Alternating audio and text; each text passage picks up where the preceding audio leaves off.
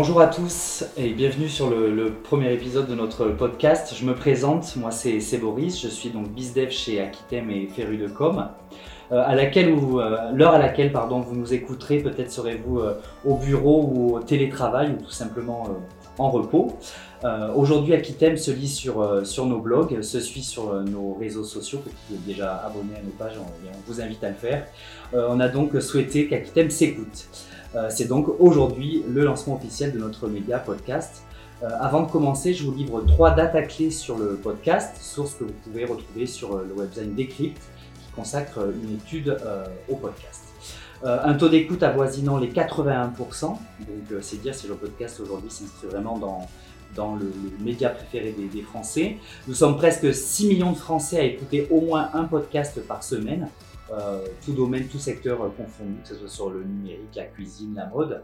Et 44% des euh, podcasts sont à deux voix. ça tombe bien puisqu'aujourd'hui je ne serai pas la, seule voix à être enregistrée. Je suis accompagné par Agnès Passot qui nous fait donc l'honneur de, de débuter les festivités. Bonjour Agnès. Bonjour. Euh, Agnès est notre présidente, euh, la présidente du groupe Aquitem. Euh, aujourd'hui, Agnès, on, se questionne sur la data avec cette question. La data, la première valeur de, votre commerce, de notre commerce. C'est donc tout naturellement, Agnès, que je te pose cette question d'introduction. que fait Aquitem? Moi, je le sais, mais nos auditeurs, j'en suis certain, veulent en savoir beaucoup plus. Et pourquoi dire que la data est la première valeur d'un commerce? Bien, alors euh, Aquitem euh, gère les données de grandes enseignes de commerce au travers de la gestion de leur base de, relations clients. Donc euh, ces données, ce sont des données collectées de façon transparente avec les consommateurs qui choisissent d'adhérer au programme de fidélité de l'enseigne. Donc on dispose de données qui sont fournies par le client lui-même, donc toutes les données d'achat, les articles, les familles, etc. Ça peut être des réactions aux opérations marketing multicanal, alors ça va bien sûr du taux de clic ou d'ouverture, mais également jusqu'à l'achat qui correspond à l'offre qu'on lui a faite. Et on a également des données qui sont éventuellement issues d'enquêtes de satisfaction si l'enseignant propose. Et puis tout ce qui peut enrichir ces données avec de l'open data, par exemple des données de cartographie, des données de type iris, etc. Donc, bon, inutile de dire que c'est une vraie mine d'informations pour une enseigne ou un point de vente. Et euh, on peut dire qu'avant, on évaluait un commerce sur euh, quelque chose qui était une valeur immatérielle. C'était le fonds de commerce, ça représentait son emplacement, sa zone de chalandise dans la rue, sa clientèle, etc. Et maintenant, je crois qu'on peut dire que la richesse, c'est la maîtrise des datas qui, qui font la première valeur du commerce ou d'une enseigne. Et ça sera de plus en plus le cas, parce qu'on a bien vu avec la crise sanitaire que les entreprises, pendant la période de confinement, qui avaient un moyen d'adresser euh, de manière personnelle leurs clients, ont pu continuer à faire du business, que ce soit en drive piéton, click and collect, en livraison, etc., alors que les autres étaient euh, pendant cette période complètement isolés. Merci, euh, merci pour ces, propos d'introduction Agnès. Donc effectivement, on, on s'est tous rués sur le commerce en ligne pendant le, confinement. Euh, mais du coup, la question qu'on peut se poser, est-ce que le e-commerce va remplacer euh, le commerce physique? Alors, Personnellement, je ne crois pas du tout au remplacement total du commerce physique par l'e-commerce. moi, je crois dans la complémentarité de la présence sur le web et de la proximité du point de vente. Alors les études que nous menons avec notre partenaire, euh, l'Observatoire de la fidélité, qu'on porte avec l'Université de Bordeaux, montrent que les clients aiment se rendre en magasin, quelle que soit leur tranche d'âge, mais c'est vrai qu'ils aiment aussi préparer leur visite. Réserver un article, le voir sur le web, lire les caractéristiques, voir s'il est disponible en stock avant d'aller en point de vente. C'est très très complémentaire, mais pour moi l'acte d'achat ça doit rester un plaisir, une expérience, une balade et ça ça se passe vraiment dans le magasin à côté de chez soi. Oui, en effet, le commerçant indépendant c'est quand même reste notre notre commerçant euh, chouchou, on va dire ça comme ça. Du coup, je reviens à, la problématique de, notre départ, qui sont, euh, on parlait de, data, et euh, ben, la question est de savoir justement comment fait-on pour, pour bien gérer ces datas. Alors pour bien gérer ces datas, d'abord il faut en avoir. Donc la, première chose c'est qu'il faut les collecter. Et les collecter, ça c'est un vrai métier. Euh, donc pour nous, un programme de fidélité, c'est la très bonne occasion de collecter les datas parce qu'on les collecte conformément au RGPD Et, même, je dirais que c'est souvent la principale utilité d'un programme de fidélité, cette notion de collecte euh, correcte de, data.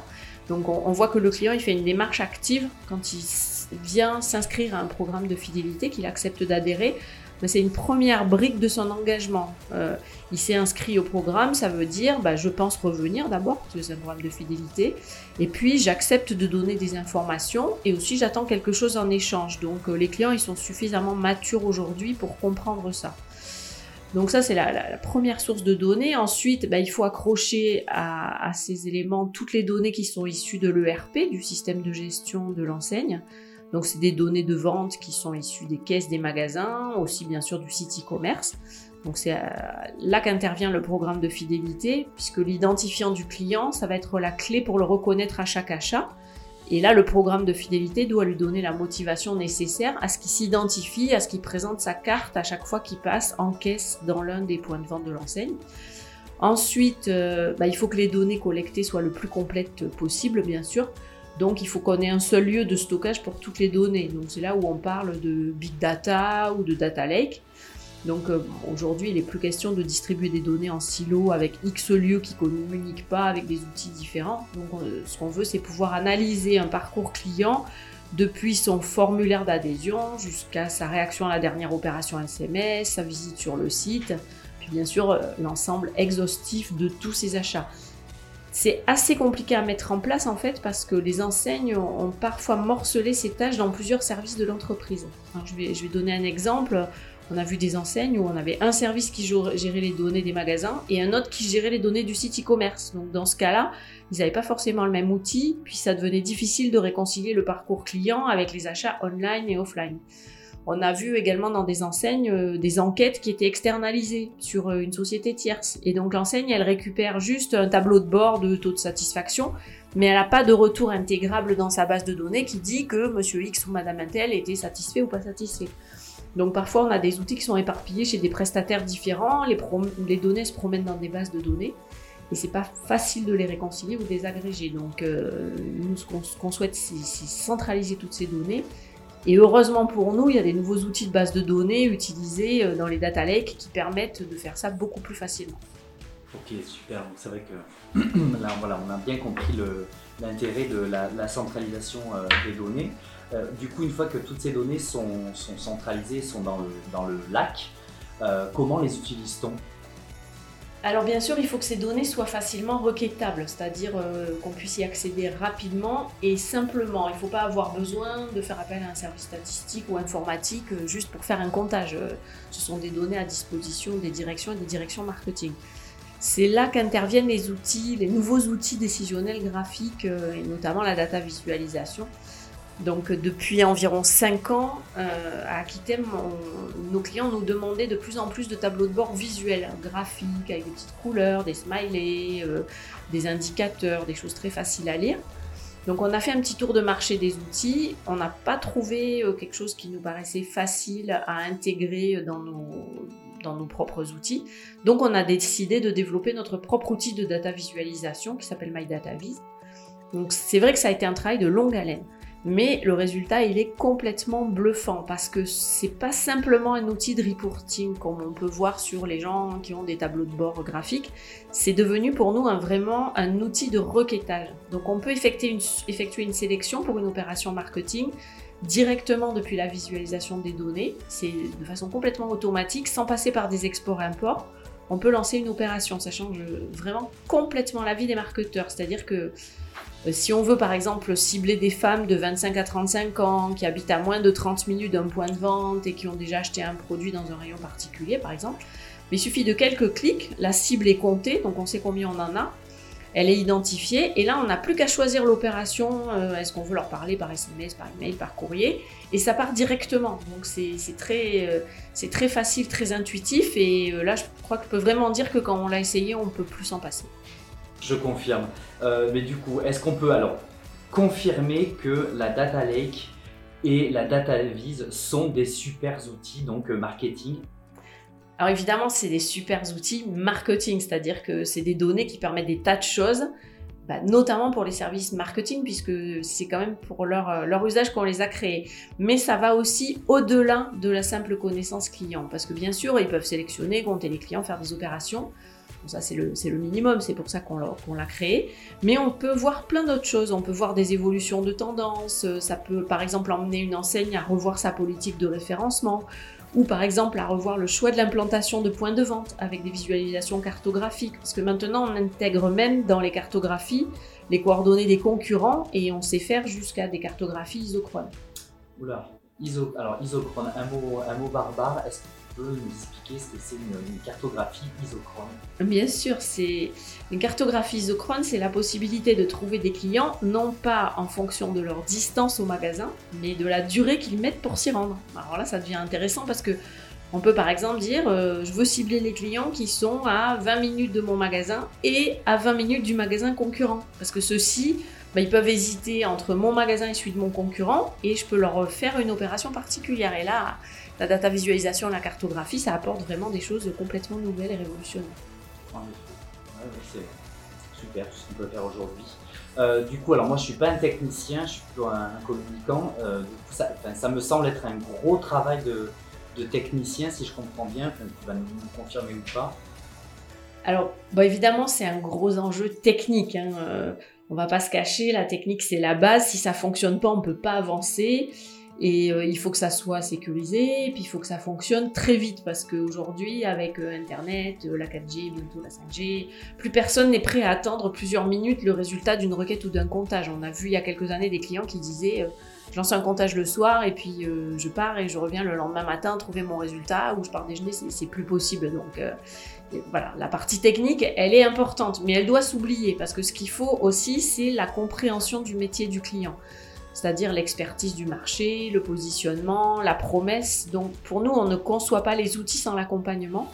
L'accompagnement sur l'usage des data, pour nous, c'est essentiel. Donc euh, il faut euh, que notre client, il n'ait pas juste un outil et il se retrouve tout seul à utiliser son outil parce que euh, au bout d'un moment, il va passer à côté de plein de choses. Donc pour nous, rien ne remplace l'expertise humaine et la capacité à s'immerger dans le service du client. Donc aujourd'hui, on gère une soixantaine d'enseignes et on a des équipes de, marketing qui les accompagnent et qui euh, ont à la fois des convictions qui sont bâties sur des expériences vraiment solides, mais qui aussi s'immergent dans le, marché, le business de chacun des clients. Euh, ces équipes apprennent au quotidien et, du coup les enseignes bénéficient de toute cette expertise dans l'usage des outils. Je confirme aussi. Euh, on a parlé e-commerce, on a parlé data vis, data lake. du coup, moi, moi je suis un, je suis toujours mon, mobile sur moi, je l'utilise en permanence. Donc euh, le mobile dans tout ça, qu'est-ce qu'il euh, devient? Alors au début, euh, quand il y a eu Internet, enfin les smartphones en fait, on a beaucoup cru aux applications mobiles. Pour tout dire, on en a même développé, mais bon ça c'était il y a longtemps. en fait, quand on en a développé pour des enseignes, il y avait quelques téléchargements puis on s'apercevait que les gens ne s'en servaient plus et ceux qui l'a téléchargé, c'était pas forcément les clients les plus intéressants pour l'enseigne.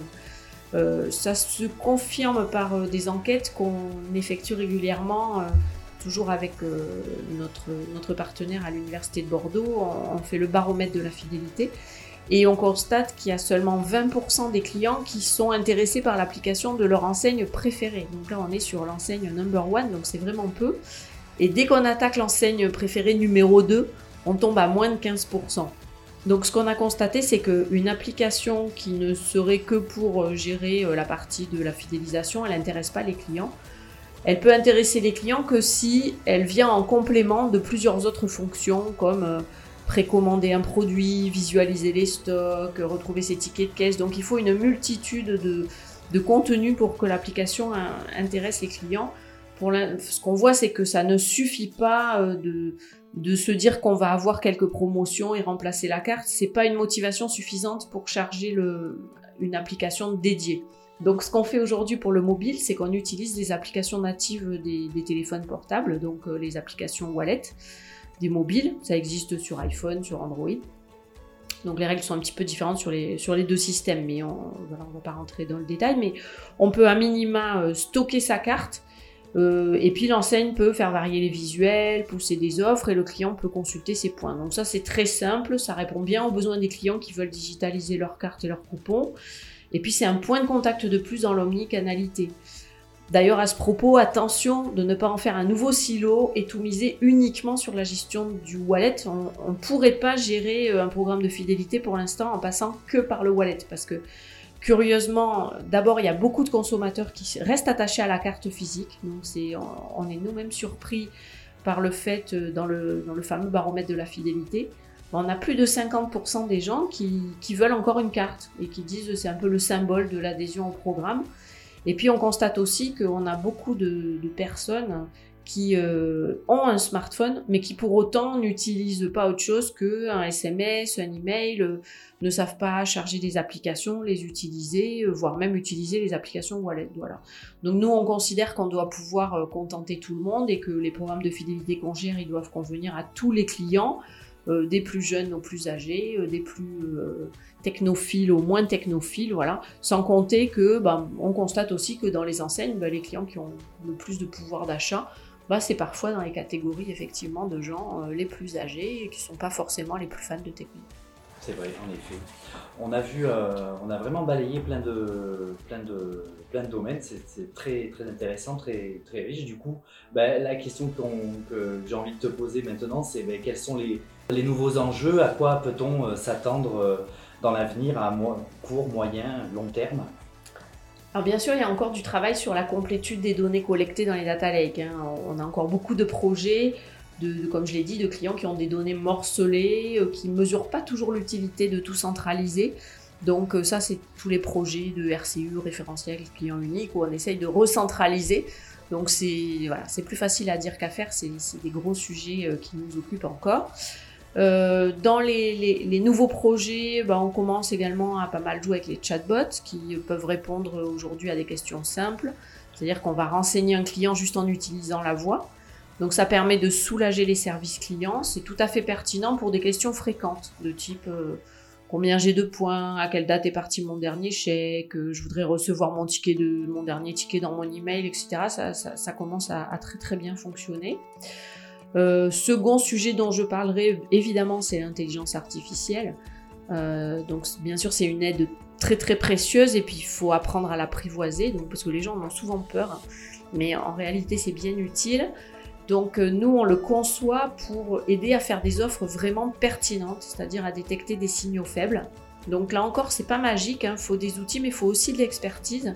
Donc à partir des données qu'on a dans, dans, le data lake, ben, on va savoir nourrir l'intelligence artificielle avec un grand nombre de données et puis on peut analyser des parcours, des goûts et proposer des offres et des produits vraiment très pertinents, individualisés à chaque client. C'est-à-dire que au lieu d'envoyer une opération identique à 100 000 personnes, on va créer autant d'offres sur mesure et chaque client il va recevoir une offre qui a vraiment des produits qui lui correspondent. Alors là, on, a réalisé euh, des tests réels avec des clients et là on mesure des résultats qui sont très très significatifs, ce qui est très prometteur. Et puis on sait que l'attente de personnalisation est forte, c'est-à-dire le consommateur il veut, il a compris qu'il donne ses données et qu'il veut qu'on lui parle de façon personnelle et donc l'intelligence artificielle elle, permet cet automatisme. On, le connaît tous avec euh, les, les, suggestions des playlists de notre application de musique ou des séries recommandées, etc., etc. Et puis enfin, moi je mettrais un troisième thème là qui me tient à cœur, c'est de, de, On se dit qu'on a un rôle à jouer pour un marketing, un usage du numérique qui sont vraiment responsables. Euh, on voit qu'il y a une attente forte des consommateurs et justement, ça sert à rien d'inonder les clients d'offres. On préfère essayer de leur envoyer les bonnes sollicitations au bon moment qui correspondent bien aux attentes parce qu'on se dit qu'en faisant ça, tout le monde y est gagnant et puis la planète aussi. Merci, sage, sage parole. Euh, et du coup, ben, pour terminer, euh, un, enjeu, euh, un enjeu plus pour, pour Aquitem, pour conclure. Pour conclure, il faut qu'on arrive à transmettre aux enseignes toute notre expertise et notre accompagnement, parce que ce qu'on veut, nous, c'est les accompagner dans la durée, et puis bien sûr, ne jamais cesser d'innover. Super, merci Agnès pour, Le, pour le lancement officiel de, de, ce premier podcast sur le sujet de la data, qui sera d'ailleurs le, le socle en tout cas de, nos prochains euh, épisodes. Euh, donc vous l'aurez bien compris, la data est au cœur de, l'activité des commerçants. que ce soit les retailers ou les commerçants indépendants aussi ont leur carte à jouer. Allez, le, moteur d'une vision customer centric aujourd'hui indispensable pour, parler juste à nos clients, à vos clients. nous vous souhaitons à nouveau une excellente, ben, une excellente journée. Euh, là où vous vous trouvez. Nous espérons que ce sujet sur la data vous aura apporté des pistes de réflexion et vous pourrez retrouver euh, nos podcasts sur toutes les plateformes de streaming euh, que je ne citerai pas volontairement, mais vous les connaissez. À bientôt, merci.